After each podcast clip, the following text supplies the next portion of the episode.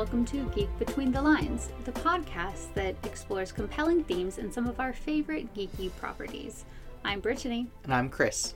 And this week we are looking at the theme of love within Harry Potter. So, to start us out, we have a quote, and this quote comes from Harry Potter and the Order of the Phoenix towards the very end of the book. And it's after Sirius has died and Dumbledore is talking with Harry. I cared more for your happiness than your knowing the truth, more for your peace of mind than my plan, more for your life than the lives that might be lost if the plan failed. Yeah, up until this point, when you're reading the books for the first time, you're like always like, "Oh yay, Dumbledore's coming in, and he's gonna have his nice wisdom moment." Mm-hmm. And this is the first time you really see he was keeping a lot yeah. from Harry, and so it's first you're like, oh Dumbledore! Like you should have told him." And then you you have this quote, and you can, yeah, I think understand a little bit more that sometimes the most loving thing to do towards a person is complicated. Mm. Yeah, I mean, there were several different things in there of him wanting him to be happy, him wanting mm. to not have this burden, him caring more about that than this plan that could save lives. And, and after this point, he doesn't do that anymore. Well, he, he keeps the one big thing uh, no, he doesn't do that anymore. Like, not put the plan first. Oh, he puts gotcha. the plan first. Yeah. yeah. Yeah, I think it's a powerful moment because you really see how Dumbledore is grappling with his decisions. Mm-hmm. And especially coming to know what the plan ultimately really does entail. Looking back on this and seeing how he really loves Harry, how he he not only loves Harry because he's a loving person, but because Harry becomes special to him for all the things that he does and the decisions that he makes. And so that makes it so much harder for him to do the things that he does tell Harry about and the things that he doesn't yet tell mm-hmm. Harry about. Yeah, I would not want to be in Dumbledore's position at all. Yeah. because you see this kid who time and time again will sacrifice himself for others. Mm-hmm and you have to let him and you have to set him up for it. Yeah, absolutely. And how much of a sacrifice that becomes for Dumbledore. Yeah. But, you know, I've also, the way that he talks about, you know, at the end of the first year, you started asking me these questions. And I said, oh, he's too young. And the 2nd mm-hmm. year, he's like, oh, he's only a year older. He's still mm-hmm. too young. Mm-hmm. Like, I can, obviously not in the same way, but see myself sometimes having similar conversations of like, oh, maybe I'll get to that next week. It's, I still have mm-hmm. time, but still coming from this place of things that you're convincing yourself are best for yourself and the people who you care about. Mm-hmm. Yeah, I mean, to me, in my early 30s, to look at two cousins that I have who are 13 and almost 15, to think about them having to deal with this sort of burden is ridiculous. But then to think of Dumbledore being like post a 100 mm-hmm. looking at this kid, it's it's a lot, but you'd think you could say, well, maybe you should ask them. Do you want to know information that is mm. going to be burdensome for you? But knowing Harry, of course, you'd be like, yes, yeah, I want right. to know. so, yeah, it's it's a tough situation. it really sure. is. But why don't we get into our character and plot? What character do you have? I wanted to talk about Voldemort. That's a certainly loving character. uh, obviously, not that. um, but I think that Voldemort is a character who is in many ways defined by his relationship to love, uh, mm-hmm. mostly through his lack of love and lack of loving behavior. You know, talking about Dumbledore and Harry, it's why he is such a great antagonist to them because they are in so many ways defined by love. Harry is protected by his mother's love, the sacrificial love that she she gave to him, this this selfless love. Whereas Voldemort protects himself through a selfish love of himself and a selfish death, whereas hers is a self a loving death, his is a selfish death of mm-hmm. others. I think that that you know not only connects them because Harry is a Horcrux, but because they have very different ways of engaging with this magic that exists. And I think that Voldemort's lack of love is kind of coded as being about the way that he didn't have love in his own life as a child. Not only being raised in an orphanage, but even before that, being conceived of through essentially rape mm. um, and the use of magic to force a person to father him. And even after that, his mother dies in childbirth, but neither of his wider families accept him. His dad and his family would reject him for being part of this witch and this low class person, and then the other side of the family just doesn't have a lot of love at all. Yeah. And then the the orphanage seems like it's I mean, orphanages generally are not great places for children.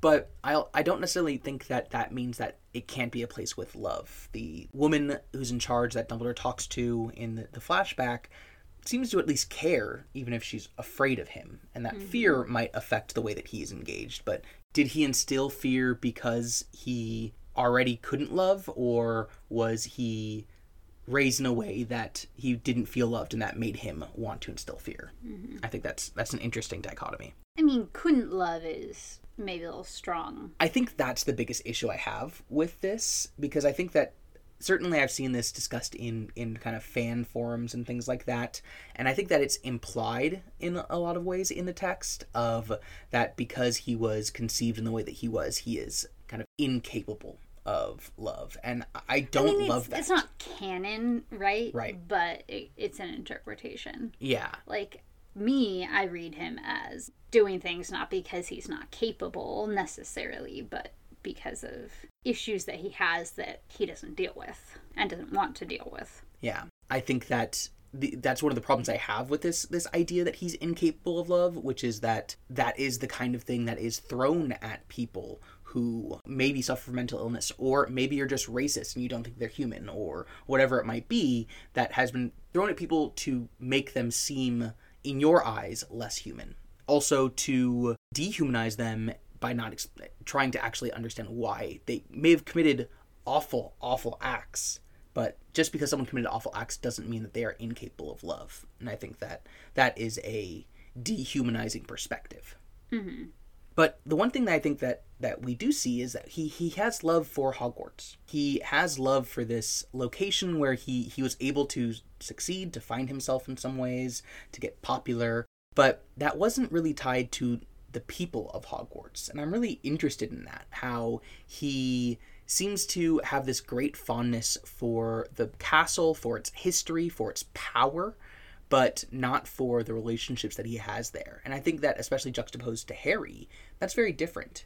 Harry is able to be himself in a way at Hogwarts that he was never able to be beforehand because he's surrounded by people who accept him or accept parts of him. And I think that his love of Hogwarts is relational in a way that we don't see Voldemort's being the same way, at least from what we experience of his time there. So yeah, I just I think that he's a character who's very interesting because he butts up against these concepts of love so often both narratively and at times explicitly in the text. And he ultimately is defeated repeatedly because he underestimates the power of love. Yeah he trivializes ideas of love and its importance and puts on a pedestal ideas of power. Yeah exactly. Yeah it's interesting though because i don't think that Dumbledore believes that he's incapable of love hmm. because he's had conversations with him. Tom Riddle's like, oh, like that old thing, like talking about love or whatever, mm. and and he's like, maybe you're just looking for it in the wrong places. He seems to not just believe Tom Riddle's some lost cause, and there's no point in trying to give any guidance or there's no point in interacting or any of those things. Yeah, even after he's accepted in many ways, Voldemort has to has to be killed, has to be destroyed. He still when he talks to him does at least give the effort to say you can stop this. You can be loving. There's other ways. There's other paradigms that you can you can have. Understanding that Voldemort would almost certainly reject them. hmm Yeah. Yeah it is an interesting thing that Voldemort is lovingly given chances, even though he gives no love to anyone, Mm. even, you know, those who follow him. It is it's rough though because in a sense, who knows how Harry would have been if he was better at magic, you know? If he had been able to control Dudley or Petunia or Vernon the way that as a young kid Voldemort could. It's hard when you have that capability and kids are mean. Kids are just mean and awful to each other all the time. And if you have the capability to make them hurt for it, I can understand that you could grow up that way that this is the thing you love most in life is your ability to not be hurt by others. Mm-hmm. Yeah, and and you know, kids have so little self control too. They're you know so little impulse control, where if something occurs to them, they don't take the time in the same way to think about all the repercussions that could come from any kind of decision. And so, yeah, a kid who's throwing a, a temper tantrum, who has magical abilities, could cause all sorts of havoc if they're as strong as Voldemort, and not have that necessarily be a definition of who they are. Just that at that moment they were upset and they had power they didn't know how to control, and yeah, And then they get used to using it. exactly. Especially when there's no one else around who understands to help teach. Maybe 11's too late. Mm-hmm. And especially when you don't have resources. Like, he has nothing to fall back on. If he doesn't succeed, if he isn't the best, what options does he have? Yeah, It's complicated. it is complicated. He still is doing the wrong thing all the time. yes. But And he still chooses to do those things. Mm-hmm, mm-hmm. especially when he doesn't need to, when he is successful, when he could make it really well, he still he chose wrong. Yeah, for sure. Well, which plot did you want to talk about? Yeah, so I kind of wanted to talk about the idea of Lily's love because I think it's given so much significance in the story. Mm-hmm. And and it is significant. It is a significant thing that she did for Harry to sacrifice herself and you know, not only would Harry not be alive with without her having done that, but Voldemort would have been killing and terrorizing people for the next 10 years and mm-hmm. also in, at the end of the book like harry follows lily's example and out of love sacrifices himself to give others protection. Yeah. and so this this is a significant thing for sure. Yet i think for a story that has this idea of love and and i think lily's love in particular be just running through it so clearly from beginning to end. I guess the past couple years i've kind of questioned how loving of a character lily actually is. Because yes she gave up her life but also like how many of us wouldn't sacrifice ourselves for a kid that's gonna be killed. Like mm. hopefully most of us would and especially a parent. Like if Yeah. if you decide to be a parent how can you not sacrifice your life for your kid? If somebody comes in and is trying to kill them you know? Yeah. then when we look at i think potentially more difficult places of loving i'm not sure that she measures up. So i'm, I'm thinking back to when she was in hogwarts when snape who was her best friend for five plus years calls her a mudblood which is horrible unacceptable racist all of these things. And so because it's, it's horrible she should definitely be hurt and angry Mm-hmm. definitely. But he did come to her and wait for hours outside the common room to apologize to her and she just she wouldn't give him a second chance she could have said if you ever do that again i won't interact with you she could have said you have to sign up for muggle studies next year or else i'm not going to interact with you anymore you know she could have because he is her best friend for these five years talk with him about why this is terrible and why it's so hurtful and why it's not okay. Of course, she's not obligated to do this, right? Mm-hmm. Uh, she was the victim in this hate speech. But I think when we're looking at what is the loving thing to do, and not only the loving thing to do, but the loving thing to do to somebody that you love, Mm-hmm. I think to at least give them a chance to change and be better is a loving thing to do. Yeah, I I- do appreciate that she at least like calls him out for his Death Eater friends. Yeah, totally. That she does say like you are, you know, th- it's not just that you did this one thing, but this is part of a larger commitment that you're making in your life. This is how you are, the kinds of people who you are surrounding yourself with, who you are condoning their actions. So yeah, you know, I think she's kind of dr- drawing that line to say that that's that there's this problem. And I also don't know if there are other conversations they've had in those five years or, or, or after this incident, um, and if this is just the worst one because he did something so awful. Mhm.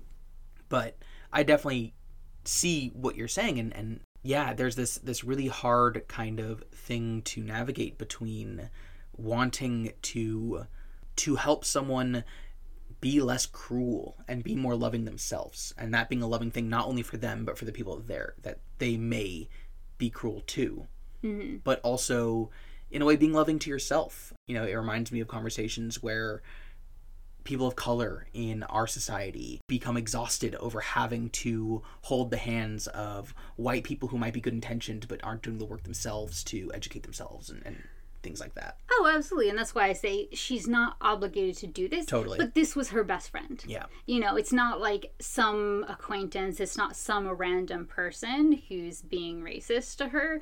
And if you value your friend, you would think that you would at least have a conversation about it. And yes, call him out for the Death Eater friends, but also be like, he's being bullied all the time. Mm-hmm. Is the people he's spending time with, does it have to do with that? Like, are they providing him some amount of protection?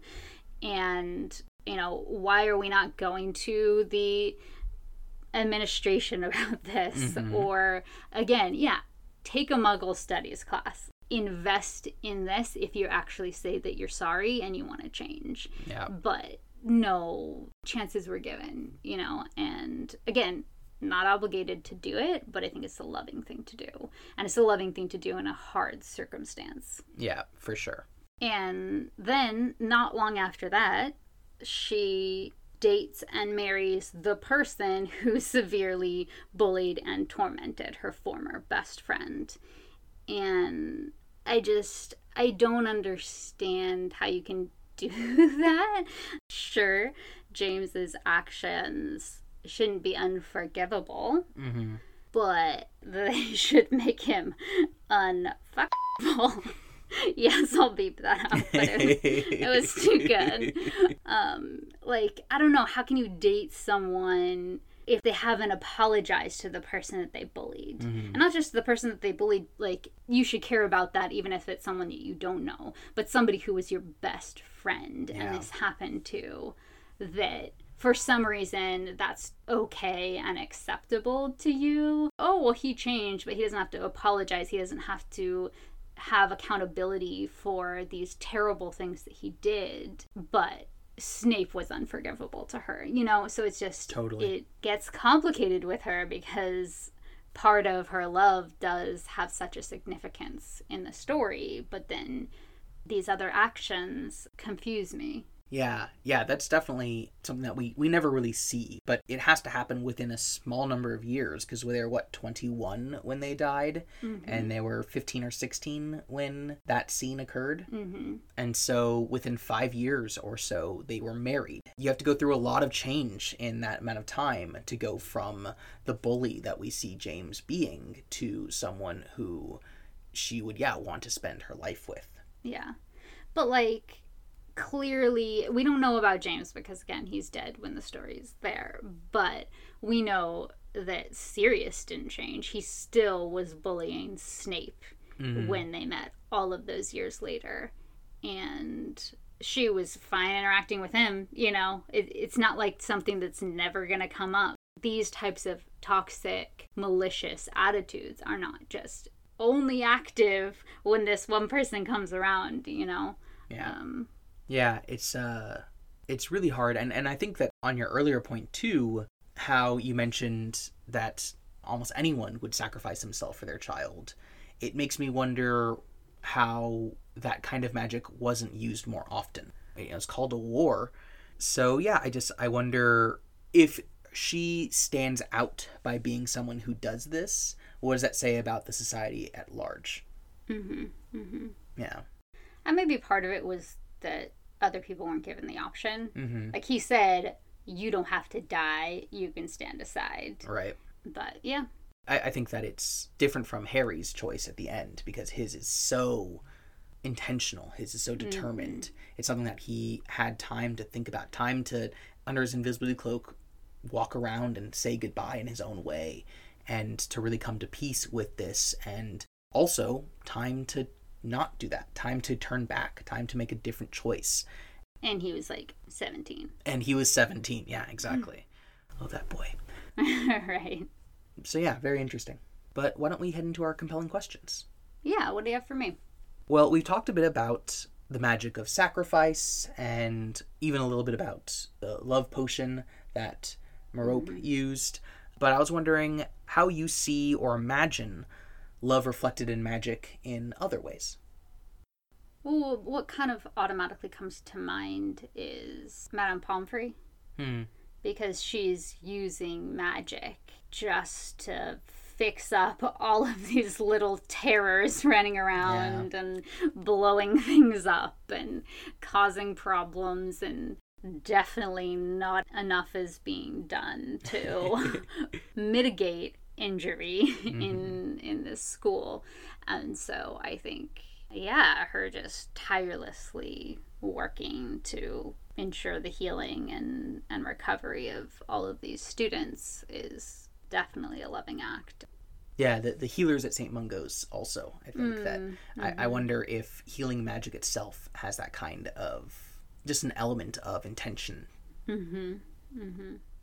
but yeah what else were you thinking about Yeah, I I- think I I had a lot on my mind about that kind of intention and that the feeling and how that might affect spells or, or magic. Not only in healing, but you know, it reminded me of the Patronus, for example, where you think of a happy memory, and so mm-hmm. often those memories are tied to love. And it, it, I also kind of get the feeling that Harry himself is often more powerful when he is protecting people and it reminded me of kind of the opposite, which is the the Cruciatus curse, which he's told you have to mean it, mm-hmm. and that's obviously kind of more of a, a lack of love, a cruelty, or a hatred. But the one time that he means it is when someone spits on McGonagall, yeah who I think he loves. So you know that that just reminds me of love leads to fear and fear leads to hate kind of thing. But that they have these very strong emotions can sometimes play off one another. But if we see that emotions and love in particular have the ability to create and affect magic, I can only imagine that that's going to be done in other spells and other forms of magic as well. Mm-hmm. Yeah, I also think about the owls and Hmm. how they're magical in some way. They understand what people are saying, they understand who a letter is meant for and where that person is. Yeah. And so, yeah, they're kind of like little love packages. Oh, that's so nice. Like they're following like a love connection that only they can sense between people that even if the person doesn't know where the other person is, they're still connected. Oh, that's really nice. Chris's heart melted. It does. It's like the magical version of like the the red string. Mm, mm-hmm, mm-hmm. When- And I think Japanese. Oh, is that Japanese? Culture, Interesting. isn't it? It might be. Yeah. Maybe I'm just ignorant on that. Maybe that's where I found out about it. But Yeah. yeah. um, I've mainly seen it in like fan art of different characters. so Yeah, that's really cool. I think the last uh, the last thing I, I want to add just to our conversations about kind of sacrifice and sacrificial love, because it seems like that tends to be the most powerful magic that we really see at all. And it makes me wonder how that is determined because I think that obviously it's a huge sacrifice to give up your life for someone else or for other Mhm. people. But I also think that that kind of sacrifice should be seen in ways that don't necessarily require death. Where a character like Mrs. Weasley, in many ways, gives up her life for her family. You know, it's not that she doesn't necessarily choose to be a, a mother and a wife and someone who runs a household, but that is a thing where she is playing, you know, her, her so much of her time is devoted to providing for others. That's not a one huge decision that is ending her life, but it is decades of many, many small decisions that are still in that way kind of a loving sacrifice of, of providing for someone in a way that I, I wonder if that has or or if that's overlooked by these kinds of systems of magic that deal with that that sacrifice. Mm-hmm. Mm-hmm. But what was your question for me? Yeah, so earlier we were talking about kind of the complicated nature of Dumbledore's love for Harry. Mm-hmm. And so, kind of building off of that idea, where do you see complicated loving acts in the series? Because I think life is complicated, and so I like when you get to see things that aren't just this cut and dry, this is how you love someone, you know? Totally. Yeah. Very interesting. The one that, that kind of came out to me, uh, I think, is an example of how sometimes that complication can stymie love, and that is Harry and Cho's relationship. yes. Because there's an attraction there, there's, you know, mutual liking, but it can never get to a place where love really blossoms because he doesn't know how to interact with her in a way that's loving when she is still processing the death of Cedric. Right? It is so, so complicated Totally. and guilt inducing for Cho. Your previous boyfriend died, and now you're interested in someone else. And it hasn't been that long, and how do you not feel like a terrible person even though you're not? You know, it's Mhm. it's so complicated and wrapped up in all of this grief. Not to mention your teenagers and then Harry both of them had a traumatic experience with Mhm. that. Harry obviously much more so because he was actually there. And so you would think that he could be someone who is more compassionate in that space. Obviously, it puts him in an awkward position. So I, I understand it's difficult for Harry, but he's just he's me- straight up mean to her yeah. when they're in an argument about the DA and her defending Marietta, who she should have defended because it wasn't her fault. She was truth serumed. Exactly. Yeah, he was just mean to her about crying and stuff. And it's like, what are you doing, Harry? Yeah, I, I think that Harry, his just inability to read the situation and understand what it might mean to actually have a connection with her. He, he mm-hmm. his date is so performative where I guess I'm supposed to take you to Hogsmeade and I guess I'm supposed to take you to this tea shop and I guess I'm supposed to do this. I remember my first date at 15. It also went badly. Uh, Your date last week went badly with exactly. me. No, I'm kidding. so yeah, I think that, that that's definitely something that it's not just this typical like oh boy meets girl and Mhm. they flirt and then they get together where it's much more more complicated. Yeah. And also, I mean, maybe a compassionate look at Harry here is that he was so emotionally shut down when it Yeah. came to Cedric, and he had to do that to get by because of the trauma that he experienced that he just he couldn't connect with her on it and he didn't want to talk about it Totally, yeah. And Yeah. and I think that he's kind of in many ways trying to maintain any kind of normalcy that he can. Part of that is, oh, you know, this person who I liked is interested in me back and let's see what we can explore there and go on a date. And now this date is about Cedric now, which I didn't think about before because I'm trying not to think about Cedric as much as I possibly can. Yeah. yeah Yeah.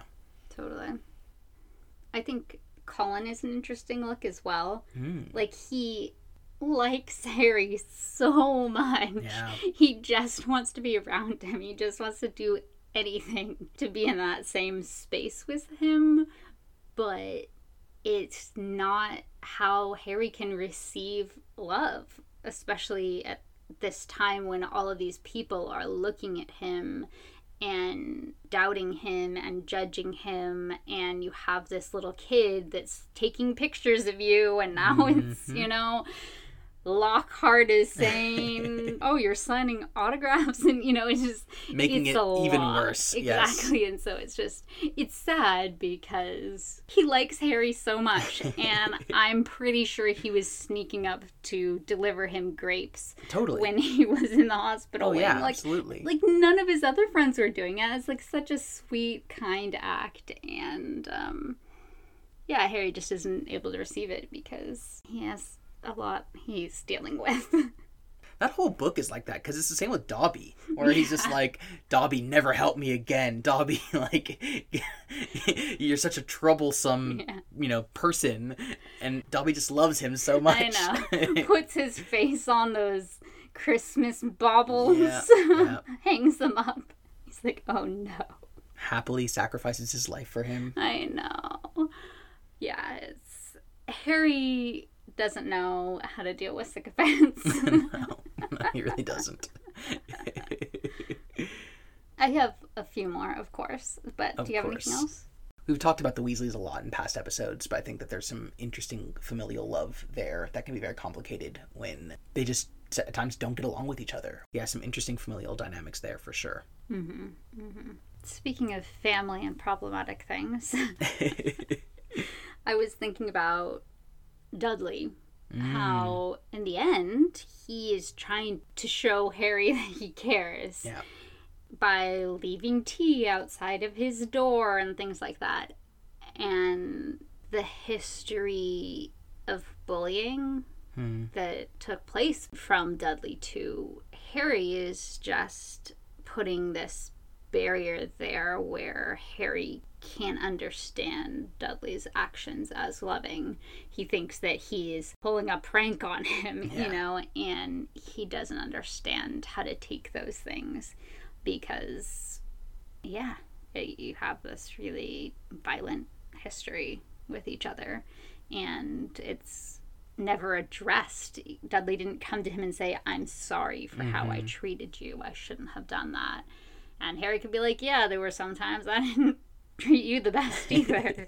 and let's try to do something different. Yeah, that's also one of the few times where I felt like really alienated from this British book because I was just like, what 17 year old kid leaves tea out as a way of trying to make amends and show they care and take care of someone? Like, British kids. yeah, British kids. but it just, it's wild to me, the Yeah. idea of it. Well, like, even, I mean, yes, but even the idea of him making the tea on his own. hmm like Harry, I'm sure, was always the person who had to make that, or maybe Totally. Petunia would do it. Yeah. But I just imagine Dudley trying to do it and like it being terrible tea. Yes, totally, totally. Yeah. I think also Petunia and Snape they showed love in protecting Harry from harm, hmm but not from actually treating him well. And so it's like doing a loving thing while also doing an abusive thing. And that is so convoluted and complicated. but do you still call it love? I, I don't know. Yeah, I mean, it, it, it is loving in an abstract way, but it also comes with cruelty hmm in the activity. And I don't even think it's loving him. Hmm. I think for both of them, it's loving Lily, Yeah. which is even more sad. It's like there's so many people that just love other people and Harry's association with them rather than Harry himself. Totally. And and I think that that's one of the the things about Harry is that even Colin loves the idea of Harry because he doesn't really get to know Harry because he can't because he worships him instead of getting to know him. Yeah. And He's trying to become friends. yeah, yeah. but He's an 11 year old you know, meeting his hero. yeah. Yeah, so it's it's uh, a way of isolating Harry even more, even as he gets into the world where his magic doesn't make him a leper. Yeah. Yeah. What other ones did you have? Yeah, the last one I was thinking about is Hermione obliviating her parents. Ooh, yeah, Oh, so intense. Seriously. And I think sacrificing her relationship with her parents to keep them from torture and death is such a loving thing to do. Yeah. At the same time, she doesn't let them choose whether they want to risk their own lives or not. Hmm. She makes the choice for them, which I don't think is necessarily a loving thing to do. And I imagine she doesn't want to talk with them about it because she might not think that they'll agree. Yeah. But yes, it's complicated when you're taking away someone's ability to choose this thing that's happening to them, but you're doing it for a loving reason to protect them. Yeah. I mean, talk about sacrifice. Yeah. It's, you're possibly sacrificing your relationship with them and your their knowledge of relationship with them forever Past, if present, you die. and future. Yeah. Mhm. Yeah. Well, and maybe forever, anyways. Like, it wasn't clear in the book that it could be reversed. Totally. And and I think that she would likely have done it even if it couldn't have been. But Mhm. I also think that she would have looked up and found out that it could have been. Yeah. Well, should we move into our missed opportunities? that sounds good. So, what's yours? Mine is in looking at the epilogue and how Harry and Ginny and Ron and Hermione are they just stay together and they have kids. What? That's the most realistic thing I've ever heard. Yeah, I just I think that it's difficult because neither of those relationships do we see them building lasting love. And I think that's kind of where I see the missed opportunity is that, you know, and this makes sense, I think, in the genre. They're teenagers, and that's not the kind of thing that happens often with teenagers. But having a loving relationship is not just you fall in love. Mm-hmm. It's that you build a love together, you build a life together, you make choices and, and decisions where you are considering the other and considering each other as a unit. And because we just see Ron and Hermione kiss once the last day, and then we see Harry and her and Ginny a little bit longer, but we mostly see them as Harry's happy for a couple months and then he has to give this up. And we don't see a lot of the intricacies of their relationship and especially what happens next time when Harry thinks that he has to, you know, if he becomes an Auror, if he's a wizard cop, you know, he's probably going after dangerous, you know, does he ever again think I can't be with you because of my job, because of what I'm putting on myself? Because that that's an act that similar to Hermione's obliviation of her parents' memories, like is a love at least the intention is loving, but a way of making the decision for someone else.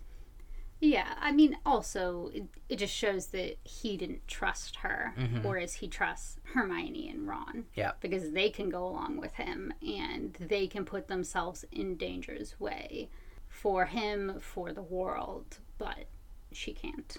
Exactly. And I, I think with Ron and Hermione, though, they hadn't built a romantic love, but they had built a love Of course. over these seven years of doing all of these terrifying things and being in the highest stakes environments over and over and over again together. And it's clear their interest in each other for quite a while, for at least three or four books. Mm-hmm. And so I think that one makes a little more sense to me, but still, yeah, they're 17 and almost no relationships at age 17 last. Yeah, exactly. So, yeah, I just I think that it would be great to see more stories where building of a life together and love together and, and a healthy relationship is more explicit. And especially when you've been through what these kids have been through. Yeah. Like, having a healthy relationship, period, is probably going to be one of the most difficult things that you would do in the rest of your life. Totally. Yeah. Yeah. Yeah. Especially for Harry. Absolutely. But what is your missed opportunity? So mine is about Lupin offering to come on the Horcrux hunt with the trio. Hmm. I think it's so often just seen as this like cowardly act and that it's wrong. And I'm not 100% sold on that. I don't think that it's completely admirable or anything like that, Mhm. but should your own nuclear family be more important than the people who will be genocided? No. Yeah. Like, he didn't need to be there. Like, would it be good? Would Tonks want that? I'm sure yes. Mm-hmm. But she did have her mom. She did have other support system and someone that they could actually trust that also didn't need to continue working to put food on the table because we know that he wasn't able to for most jobs, especially after it was revealed that he was a werewolf. He was uniquely positioned to help them. And he's good at defense against the dark arts, and he's smart. So I I understand why Harry was mad at him Yeah. for the decision because he knows what it was like to grow up in this circumstance and he wishes that he knew his parents and things like that. But I think from Lupin's standpoint, I don't know that it has to be just this wrong choice because if he had helped them, who knows? Maybe they would have found the Horcruxes faster. And then Tonks and Fred and Colin and Lavender also wouldn't have died. Maybe they wouldn't have had to have this huge battle. Yeah, Maybe Teddy wouldn't have been completely orphaned. Exactly, Yeah. exactly. So I don't think that it's cut and dry. Oh, well, this is the loving choice. He should stay with his wife and as she's pregnant and be around for when the kid's born rather than what sort of world is this kid going to be in if Voldemort wins? And doing everything he can to not only help make it so that his kid hopefully wouldn't be an orphan and hopefully wouldn't grow up under a tyrannical dictator, but also all of the muggles, the muggle borns, the house elves, other magical peoples in the world, that they wouldn't have to suffer under that too. Hmm, interesting. Yeah. This makes me think of I was, I was recently reading um, some criticism from uh, LGBTQ fans of J.K. Rowling um, and of Harry Potter. I hmm. mean, would we say fans Yeah, of J.K. Rowling? Yeah, that's a good Rowling? point. Yeah, yeah, that's what I meant. Of Harry Potter, who are understandably critical of J.K. Rowling for a number of things, and one of the things that came up was how, for a lot of these fans, they felt like Lupin getting with Tonks at all was like a slap in the face hmm. to the Wolfstar community, mm-hmm. to this vibrant fan community that shipped Lupin and Sirius together. And yeah, now thinking about this as like this nuclear family, mm-hmm. this kind of height of heteronormativity yeah. is in some ways forced in because we don't see them communicate until finally we see oh she's in love with him and mm-hmm. you know he's dealing with his own things. And yeah i think i think there's a really interesting read there of him being queer coded and of j.k rowling certainly missing opportunities in how he could have been represented and how he might have navigated even if he did get with tonks how that could have been navigated in a better way Totally. And, and I've seen some really great fan art of Tonks as non binary. mm, And great they like to go by Tonks. Yeah. Don't call me Nymphadora, you know, and so uh, there could be an interesting read there too. But I love that, yeah. Yeah, again, it wasn't explored. Yeah. Yeah, and I mean that makes so much sense too, especially with a, a character with those powers. Um, you know, totally right. like there's a the ultimate non binary superpower. exactly, and like there's a couple characters who have kind of had that exploration in, in Marvel comic books and, and other kinds of superhero things because I think that it's such a great metaphor and not one they deal with, there they they engage with. So, uh, or I should say, she engages with. J.K. Rowling engages with. Yeah. So yeah. Before we move on to the takeaways, it would be a missed opportunity if we had this episode on love and didn't mention Luna Lovegood because her last name is Lovegood. That's true. And I think she is possibly the m- most uncomplicatedly loving person. Like, she never does anything mean to Yeah. anyone. Like, even all of the characters that we love and adore. All of them are at least mean or underhanded or rude or terrible at some moment in time, but mm-hmm. she is just this beacon of love and light, and I love her. Yes, she's delightful. yes, exactly. But yes, now now that we've mentioned her, we can move on to our takeaways. What's yours? Yeah, I think I'm still just thinking about that question about how love interacts with powers. And so I think the next time that I would go through the books, one of the things I'd like to look for is how intentions generally and feelings affect magic Hmm. and the ways that that is seen or implied or not seen in the story. Yeah, yeah, that'd be really interesting. Yeah. How about you? Yeah, I think mine is that the best love written in the books is the complicated love, and that isn't the romantic love.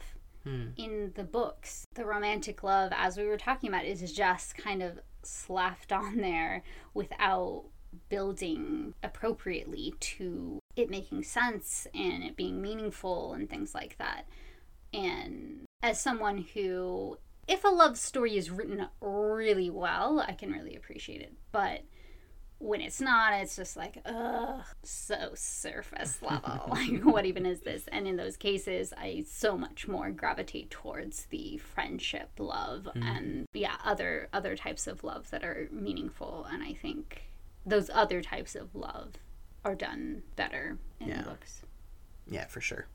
Well, I really loved that discussion. Oh dear. But what we'll be discussing... I didn't love that joke. well, we are not going to be coming back next week because I am in finals. yeah. Uh, His final finals. yeah, yeah. By the time this comes out, I should hopefully have A my graduate degree. exactly, but need to earn that first. And so we're going to take a week off. But after that, what will we discuss when we come back in two weeks? Yeah, so we're going to return to the Hunger Games and we are going to look at it and the Ballad of Songbirds and Snakes through the theme of play. play in the Hunger Games. That will be fun. Well, thank you so much for listening to this week's episode of Geek Between the Lines. You can find links to our social media and our website in the episode description, or you can go to patreon.com slash geek between the lines to join our wonderful supporters who help keep the show sustainable and get access to all sorts of fun extra content. We want to thank Kimberly Taylor Pastel at Lacelet for designing our logo. You can find our designs at lacelet.com or searching for Lacelet on Facebook or Instagram. Thanks again for listening, and we'll see you in two weeks. Until then, geek, out.